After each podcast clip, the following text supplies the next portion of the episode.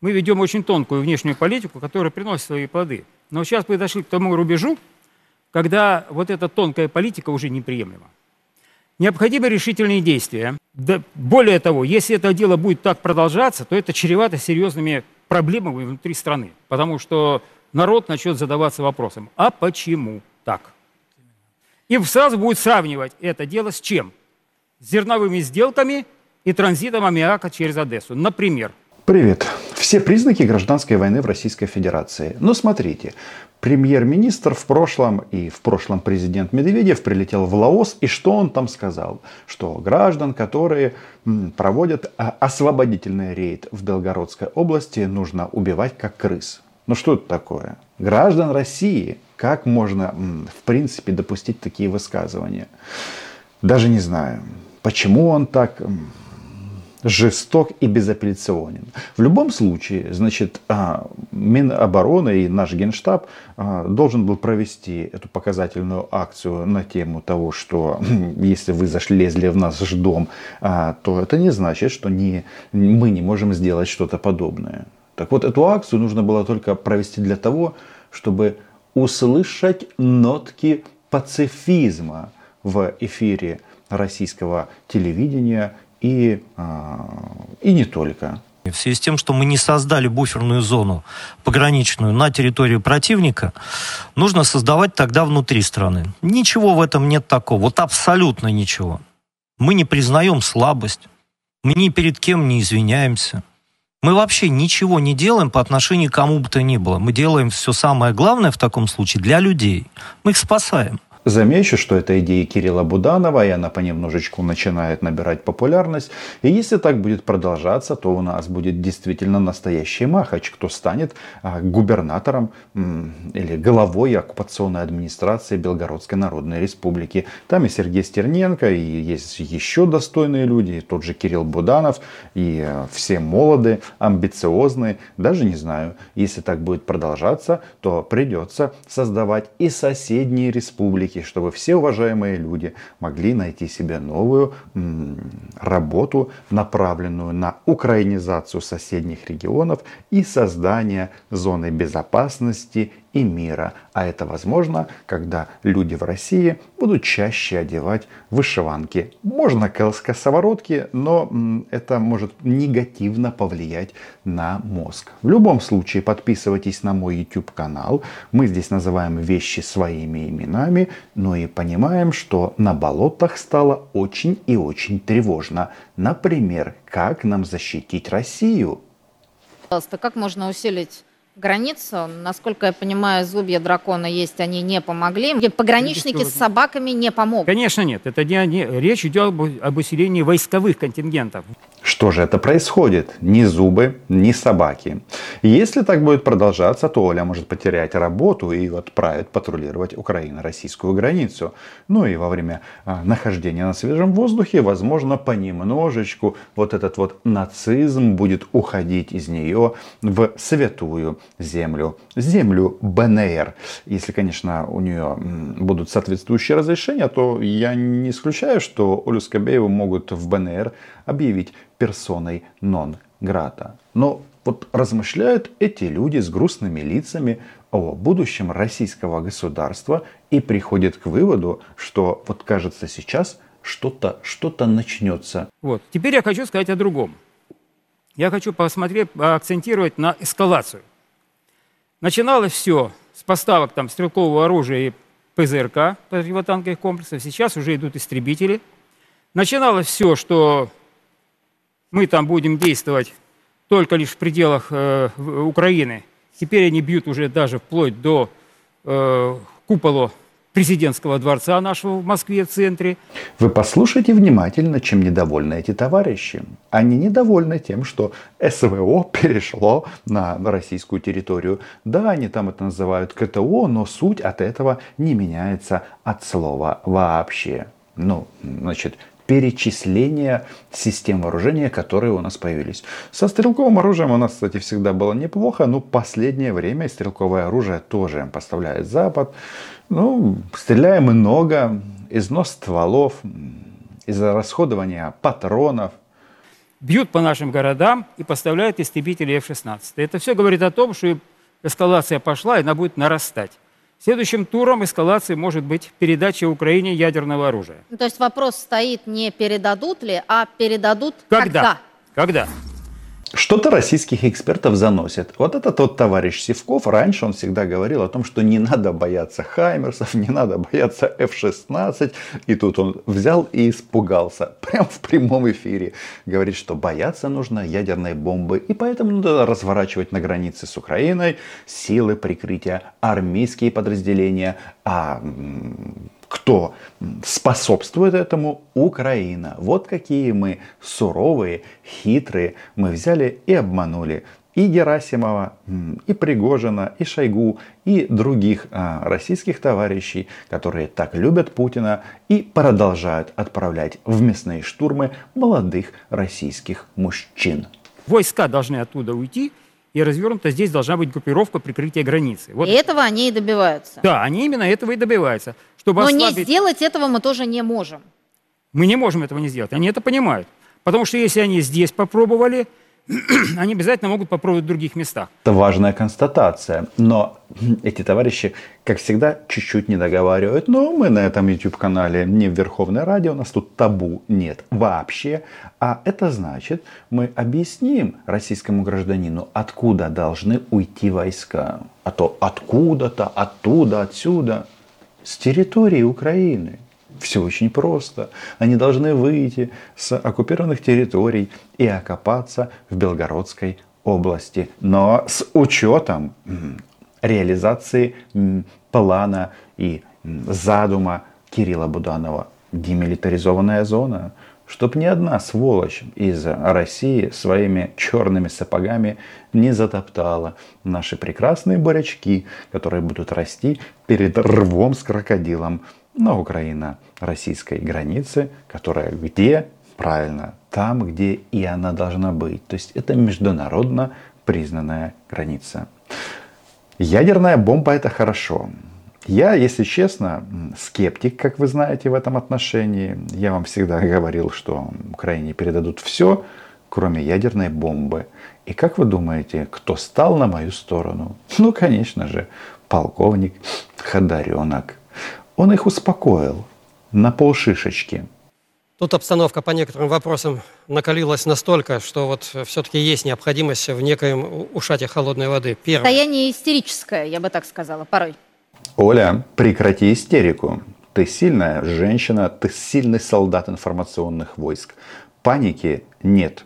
Первое по отношению передачи ядерного оружия Украине. Сразу подводим черту, этого не может быть, поскольку не может быть никогда – и даже рассматривать это в качестве версии, ну, абсолютно не стоит. На этом ушат, ушат холодной воды закончился. Больше хороших новостей на программе Оли Скобеевой не будет. Одна жесть и истерическое настроение. Ну-ка, Олька, давай. Твой выход. Это... А истребители могут быть? А танки? А хаймерсы? А дальнобойная артиллерия, а Storm Shadow. Все казалось все, невозможным, а также атака на Белгородскую область тоже казалось невозможной еще позавчера. Я не могу понять, чем ты недовольна, Оля? Ну ты же сама позвала войну в свой дом. Она еще не дошла непосредственно до твоей квартиры, но кто сказал, что это невозможно? Ведь ты по перечисленному списку фактически даешь понять российскому зрителю, что, блин, это что получается? Украина опасна и вооружена. И, конечно, мы придем за вами всеми. Ну, по крайней мере, теми, кто находится на территории Украины. А что происходит? Вот Оля тут оружие перечисляет. На самом-то деле ситуация намного круче. Вот в Кремле говорят, что Владимир Путин обеспокоен ситуацией в Белгородской области. Очень обеспокоен, говорит о каких-то мерах, но на самом-то деле Владимир Путин, он человек-пласт, точнее человек, который эти пласты сносит. Ну, смотрите, давайте-ка проанализируем, что произошло при правлении Владимира Путина. Он сносит основы, а, устои, которые держались столетия. Например, Швеция не нейтральная страна. Было это сколько? 200 лет. Финляндия, член НАТО, тоже не нейтральная страна. Было это сколько? Десятилетия. Например, история с украинским Томасом. А, когда это все было передано в Москву? Столетия назад. Еще, смотрите, а, то, что сейчас происходит, это называется а, уничтожение вот этого мифа об одном народе. Они, кстати, об этом уже не говорят. То есть они обломали историю, которая тянется еще с времен Богдана Хмельницкого. Это все сделал Путин. Поэтому Оля и истерит. И правильно делает. Во всяком случае, я вот придерживаюсь именно такой точки зрения, что может быть передано все, что угодно, даже вплоть до корветов и фрегатов с управляемым ракетным а, оружием подводных лодок в недалеком будущем. Но вот ядерное оружие Украине не будет передано никогда. Почему? Вам не кажется, что Оля начала немножечко постановать? Э, какой-то, знаете, э, раньше она говорила с таким, с таким тембром, с такой интонацией, с такой энергией, как будто у нее э, во рту говно. А теперь э, вроде бы его нет. Такие плавные интонации. Э, насчет кораблей. Корабли для ВМС Украины строятся в Турции, в Великобритании. Это не является секретом. И когда будут э, у нас F-16, новые корабли, за Черное море мы еще пободаемся. Вполне возможно, что у российских портов будут проблемы с вывозом своей продукции. Но ничего, ничего, мы обязательно организуем новую зерновую сделку. Ну, ну в, этом, ну, в этом мое твердое убеждение. А, все-таки Прекрасная да... небольшая локальная ядерная войнушка на территории европейского континента. Американцы сидят, глядят издалека, из-за лужи. Ай, как хорошо. А мы убиваем друг друга. Да, это заметно. Заметно всем. А мы убиваем друг друга. Это же пацифизм. Еще немного, и она будет требовать от Путина остановить войну. Но там виноваты во всем американцы. Только кто начал, как вы говорите, специальную военную операцию? Это были американцы или российский мстительный маньяк, которого поддержали все, кстати, кроме полковника Ходоренко. И вот эта вот фраза – мы убиваем друг друга. А знаете, что ей в первую очередь не нравится? Она хотела, чтобы они нас убивали, а на этом, как на дрожжах, росло их величие, а в них, естественно, никто не стрелял. А вот теперь получи, фашист гранату. Во-первых, это никакие не диверсионно-разведывательные группы. Что такое диверсионно-разведывательная группа? Это несколько человек, скрытно заброшенных за линию фронта, да. с взрывчаткой, скрытно подобрались к охраняемому объекту, подорва, скрытно отошли, чтобы их никто не видел. Ну какая же это ж диверсионно-разведывательная группа? Это полноценные общевойсковые подразделения. Да. Это первый момент граждан России, которые направились на территорию РФ, начали с Белгородской области, она еще пока не объявила о своем выходе из состава Российской Федерации. А, ну да, это не ДРГ, никто не прячет свои лица. Кстати, заметьте, украинские военные в принципе не, плат, не прячут свои лица, в отличие от этих вот российских маньяков. А почему так? Потому что у нас правильная, светлая идея – убивать российских оккупантов. Это, в принципе, если бы у патриарха Кирилла была связь с Богом, то он бы, конечно, это все поддерживал.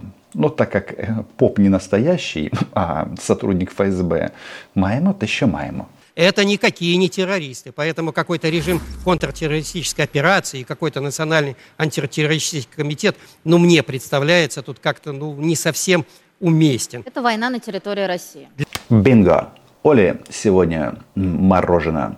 Она наконец-то назвала вещи своими именами. Пришли к нам с войной, а, получили войну. Теперь внимание, что нужно сделать? Ведь мы должны россиянам дать какой-то светлый луч надежды. Что нужно сделать, чтобы остановить войну? Правильно, нужно требовать вывода российских войск на прикрытие Белгородской области. И тогда мобилизованные российские солдаты не будут ныть о том, что мы мобилизовались в силы теробороны, а нас бросили в мясной штурм. Будете в Белгородской области, я вам серьезно говорю, ни один Хаймерс к вам не прилетит. Ну, исходим из этого. Я просто думаю, если вы будете ущемлять население Белгородской Народной Республики, то варианты возможны. Ну, нет, все-таки нет. Нет и нет. еще раз, международное право. Вот у меня диплом есть по этой дисциплине. И там сказано очень просто, что если российские свинка, собачка, триколор, э, ну в смысле российские оккупанты, пересекают границу, то они подлежат уничтожению. И это тоже элемент пацифизма. Для того, что, опять-таки, если мы рассматриваем государственную границу, есть охрана государственной границы, это дело рук пограничников. Есть оборона государственная, это уже совершенно другое. Это дело уже вооруженных сил. Поэтому никакой не национальный антитеррористический комитет должен разбираться с этим делом. Это должна разбираться группировка вооруженных сил во главе с общевойсковым командиром, которому при задействовании необходимых всех видов и вооруженных сил и родов войск губернатор Белго... Э, Брянской, там, любой другой области, Белгородской, в этом плане может быть только членом военного совета а вот, этой группировки, действующей на этом направлении. А где генералы? Где российское военное руководство? Ну, часть в бункере, часть в Москве ходит по паркету. Это понятно. А часть в Москве, в Москве, часть на территории Украины. Организуют там какие-то боевые действия, наступаем, отступаем, мы всех победили. И вот, эм, Украина наносит ответный удар. Если, еще раз, давайте вот проговорим это. Если они не поумнеют, эта история будет продолжаться и продолжаться. В принципе, вы знаете, вот Оля сказала, война на нашей российской территории. Это круто. Потому что я когда вижу, когда попадают снаряды в наши дома, или мы все видим кадры из Бахмута, я хочу, чтобы так выглядела Москва. Согласны? Подписывайтесь на канал. Называем здесь вещи своими именами.